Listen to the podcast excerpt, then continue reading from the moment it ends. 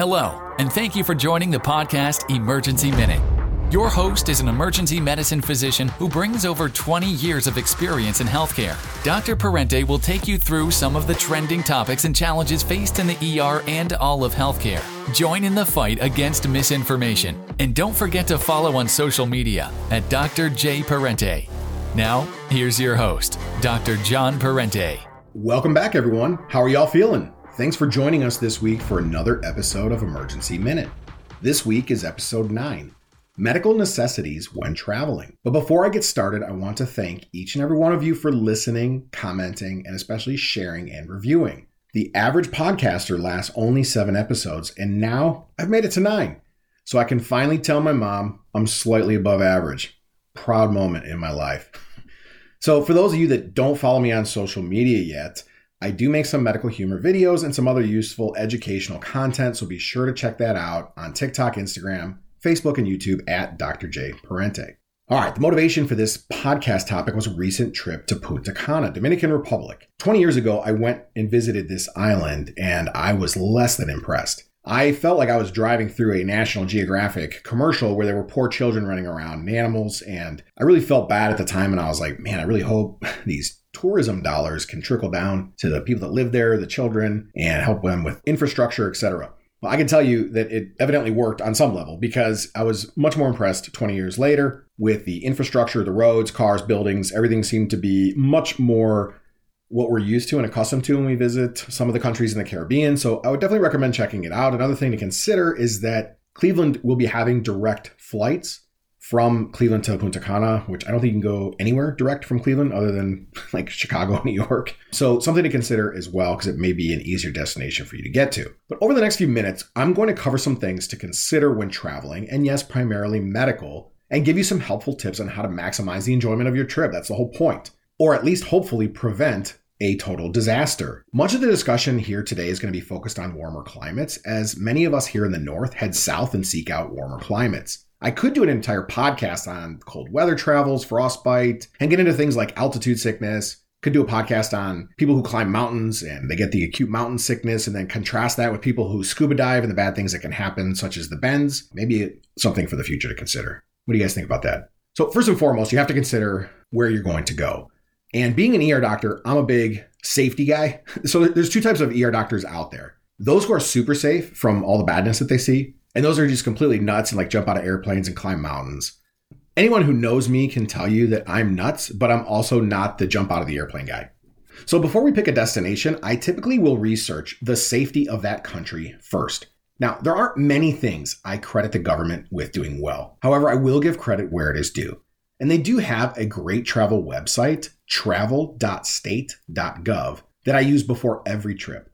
They break down recommendations into four categories. One is basically exercise normal precautions. Two is exercise increased precautions. Three, don't go there unless you have to. And level four is, bruh, what are you doing? So, most countries that I travel to with my family, think about mostly like Caribbean and Europe, are going to fall in that level one through three. Some of you may be more adventurous, and I'm sure you could find some fours out there as well. So, to kind of give you some examples, what does that look like? Well, level one in the Caribbean would be places like St. Martin, Grand Cayman, Antigua, Anguilla, and Grand Cayman and in Europe, Iceland, Ireland, Switzerland, Austria, Greece, and Croatia. So these are considered very safe places to travel where you just exercise normal precautions. Now, if you go on the website, you can actually play around with this and go country, country, region by region, and actually gather more information. So, some examples of level two, which means to use increased caution Dominican Republic, Turks and Caicos, Costa Rica, and the Bahamas. And when looking at Europe, Italy, France, Germany, and Denmark. Level threes are places you really shouldn't travel unless you have to. These would be like Jamaica, unfortunately, Honduras, Colombia, Cancun, Cabo, also unfortunately, and just about all places in Mexico right now. And then looking overseas, Hong Kong, Egypt, China, and many countries in Africa. A few level fours, which most are pretty obvious Russia, Ukraine, they're kind of at war, Haiti, Iran, Iraq, and Venezuela. So check out that website because I do think it is pretty useful. There are some attached links to the website which will connect to travel recommendations by the CDC, which I think is helpful as well.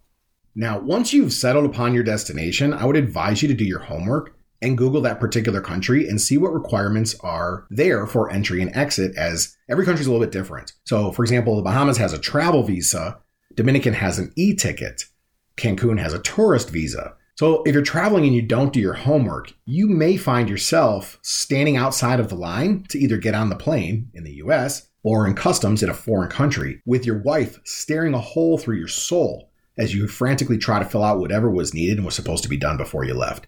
And that's just not a good way for anyone to start their vacation. Not that that's ever happened to me before. So it would be impossible for me to cover all of the 195 countries that are on this beautiful earth and what medical things should be considered prior to travel. But I would advise that you check with the CDC website to get this information well in advance of your trip. There are some very important considerations that you may not even be aware of. My favorite example is Costa Rica. Beautiful country in Central America, great resorts and beaches. I'm sure the cocktails taste amazing. But did you know that you're supposed to get numerous shots before you go to Costa Rica? Hepatitis A, most people don't have. Typhoid fever vaccination. This is in addition to normal vaccines, of course. A lot of people don't have Hep A, and I don't think I know anyone that has typhoid vaccination. That's not that common unless you are one of those ear docs that's a crazy traveler. And yes, typhoid fever is likely what you died from if you ever played the epic computer game of Oregon Trail, but I digress. And did I mention that you are advised to take anti malaria medications before your trip, during your trip, and after your trip to Costa Rica as well? Oh, and you should consider a rabies vaccine, as rabid dogs and other animals are extremely common in Costa Rica. Remember that one time you died from rabies? I'm reminded of the hangover. But did you die? Other bizarre things in Costa Rica include some terrifying things that can be transmitted via bug bites. Ever hear of Chagas disease, aka American trypanosomiasis, which is a parasitic infection that can be life-threatening? No big deal. And of course, Zika with mosquito bites, and then there's, you know, dengue fever, seen it a million times. Then you have sandfly bites, which lead to leishmaniasis. So yeah, you may want to do a little bit more homework prior to your trip. And I'm pretty sure after this podcast, I'm going to be getting a phone call slash threat from the Costa Rica Department of Tourism. Okay, medications. What to bring? I preemptively need to state that I am not giving out medical advice, as I cannot possibly know your medical history, current medications, kidney function, allergies, blood thinners, etc. So, for the purpose of this podcast, I'm simply stating some options that you may have if you are able to take these medications safely. Furthermore, I would definitely recommend that you schedule an appointment with your family physician to discuss these options. And don't wait to schedule that appointment the week or the month before. As I've mentioned numerous times on this show, healthcare is not only broken, it's pretty much shattered. If you call your doctor today, you may be able to celebrate another birthday before getting in to see them. So, first, you need the basics Tylenol, which is acetaminophen, ibuprofen, which is Motrin, or if you prefer the other common NSAID, which is non steroidal anti inflammatory drug, that is Aleve, which is naproxen. And you'd want these for any aches and pains, fevers, headaches, or hangovers. And don't forget to bring the liquid version if you do have children. Side note, you can take Tylenol at the same time that you take NSAIDs. We don't really advertise that to families and things like that out there because we don't want someone to be accidentally overdosed and give too much of the medication to their child or be giving this to their child all day long and then they're masking what is really going on and then making it more difficult for everyone and putting their child at risk. But the reality is Tylenol is processed through your liver, NSAIDs go through your kidneys. So you can safely take them together if needed. Now, side note number two is you cannot take Motrin and naproxen or aspirin at the same time. That's double dosing your NSAIDs, which can lead to all kinds of badness. Stomach upset, stomach ulcers, can injure your kidneys, amongst other issues. All right, so what about aspirin? Well, you can pref- you can bring that if you prefer for headaches, pain, fever, but you have to be at least 18 years old or you get something called Reye syndrome. So why have you most likely not ever heard of that? Well, because most people who reproduce are smart enough to not give aspirin to a child. Although two weeks ago, I literally had a grandmother in the ER medicating their eight year old with aspirin, and I almost could hear the sound of my jaw hitting the ground when she told me this. Side note number three the same enzymes that break down Tylenol in your liver are the ones that process ethanol, which is alcohol, aka your margarita. Therefore, it's not a good idea to be hammered and take Tylenol for your headache or your hangover. That can cause liver damage. I'd also recommend an antihistamine such as Benadryl or Zyrtec or any other type of antihistamine that you prefer. Allergens have a lot of local and regional variability, which means there may be some things that flare up your allergies that you're completely unaware of. Having itchy, watery eyes, a rash, or hives can definitely make your trip more miserable. Plus, the added benefit of having antihistamine if you do end up with mosquito bites and such. So, quick story about no-see-ums, which are these little bugs that you can't see, hence the name no-see-ums, are smaller bites but very similar to mosquito bites. They're intensely pruritic, which means they itch like crazy. Places like Florida, Bahamas, when I was in Exuma, I had many, many bites. I was under assault.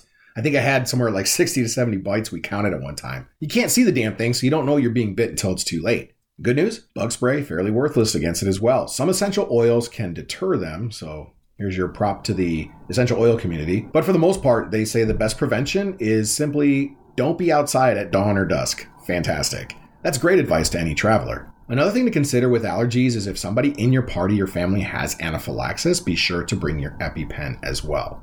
What about stomach medications? Well, many of you are probably going to be eating, drinking different foods, foods that you're not used to, perhaps partaking in some adult beverages. So it is quite common to get some gastritis or esophagitis, which is just inflammation in your stomach or esophagus, aka heartburn, indigestion, or whatever common societal word you prefer.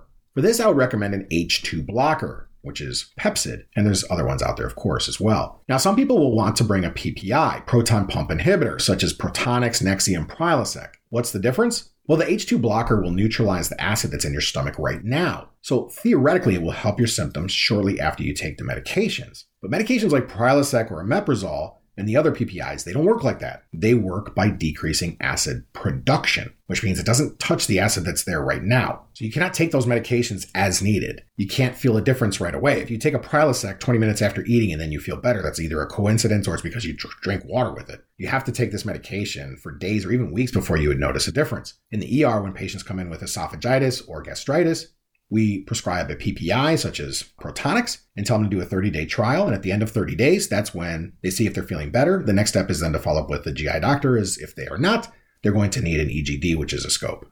Another thing to consider is that when you go to another country, any country, the bacteria and just like the stuff in the water and the food and such is going to be different than your normal flora. So it's not uncommon to get a little bit of diarrhea. That's different than having diarrhea from an infection. So it would be a good idea to bring something called simethicone, which is just commonly known as Gas-X for gas, and loperamide, which is Imodium to help with any diarrhea. Now there is that difference that we talked about between normal flora, which is the bacteria inside your gut that just lives there and you're not even aware of it, and having an infection. Now, there's a name for the infection. We call it Montezuma's revenge, aka traveler's diarrhea. This is usually caused by a bacteria called E. coli, but can be due to any number of bugs such as Salmonella, Shigella, norovirus, rotavirus, amongst others. So this is where you would want to talk to your physician about a prescription for azithromycin or Zithromax. Now, the great thing about Zithromax is not only indicated for travelers' diarrhea, but it can be used for a variety of other conditions, strep throat, an ear infection, which is otitis media, not to be confused with the swimmer's ear, which is the external infection. We'll get to that later. Bacterial bronchitis, which most bronchitis is viral, but just in case you've been sick long enough, it can become bacterial. Pneumonia, some skin and soft tissue infections like impetigo, and even dental infections. So it's a good one to have on hand. And if you have listened to my last podcast, episode 8, Medical Myths That Just Won't Die, then you already know that Zithromax does not work for sinusitis. So we used to use fluoroquinolones for this, such as Cipro, but this really should be second line and has a lot of downsides, like increased risk of tendon rupture, potentially for kidney injury, extremely risky to use in children, uh, so, in addition to the Gas-X, Imodium, and azithromycin, you may want to consider Pepto Bismol, which is kind of a relatively safe, far reaching medication to take as needed that may help with indigestion and heartburn, but can also help with diarrhea. Now, what else would you ask a family physician for? Zofran, another good option, especially the ODT, which is oral dissolving tablet. This is great for nausea and vomiting. So, if the little one gets sick, you have the option for him or her to dissolve this under the tongue and treat the vomiting.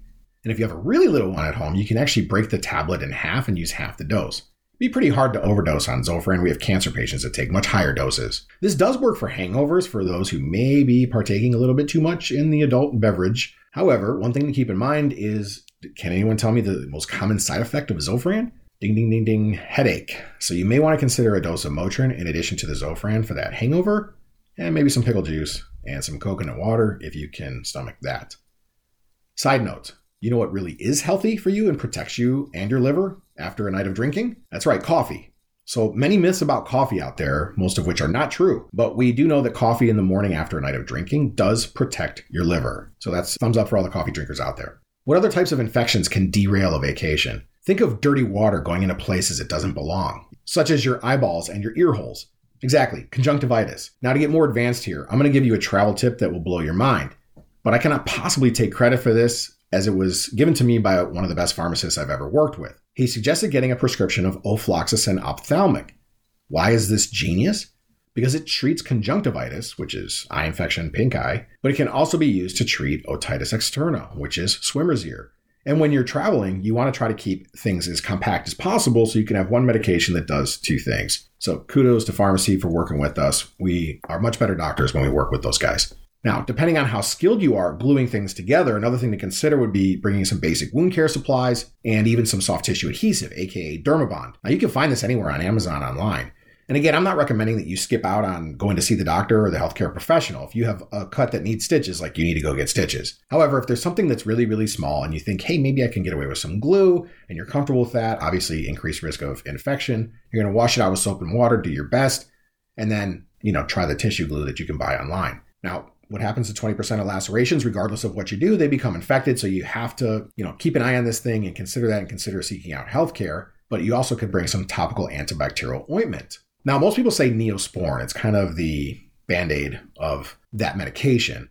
But I actually don't like neosporin as a high percentage of patients are actually allergic to the neomycin component, as high as 11%. And I've seen even things printed even higher. So if you're applying this to the cut and it's looking worse every day, the question becomes is the cut becoming infected, getting worse, or are you having an allergic reaction to the neosporin? Sometimes that's hard to figure out.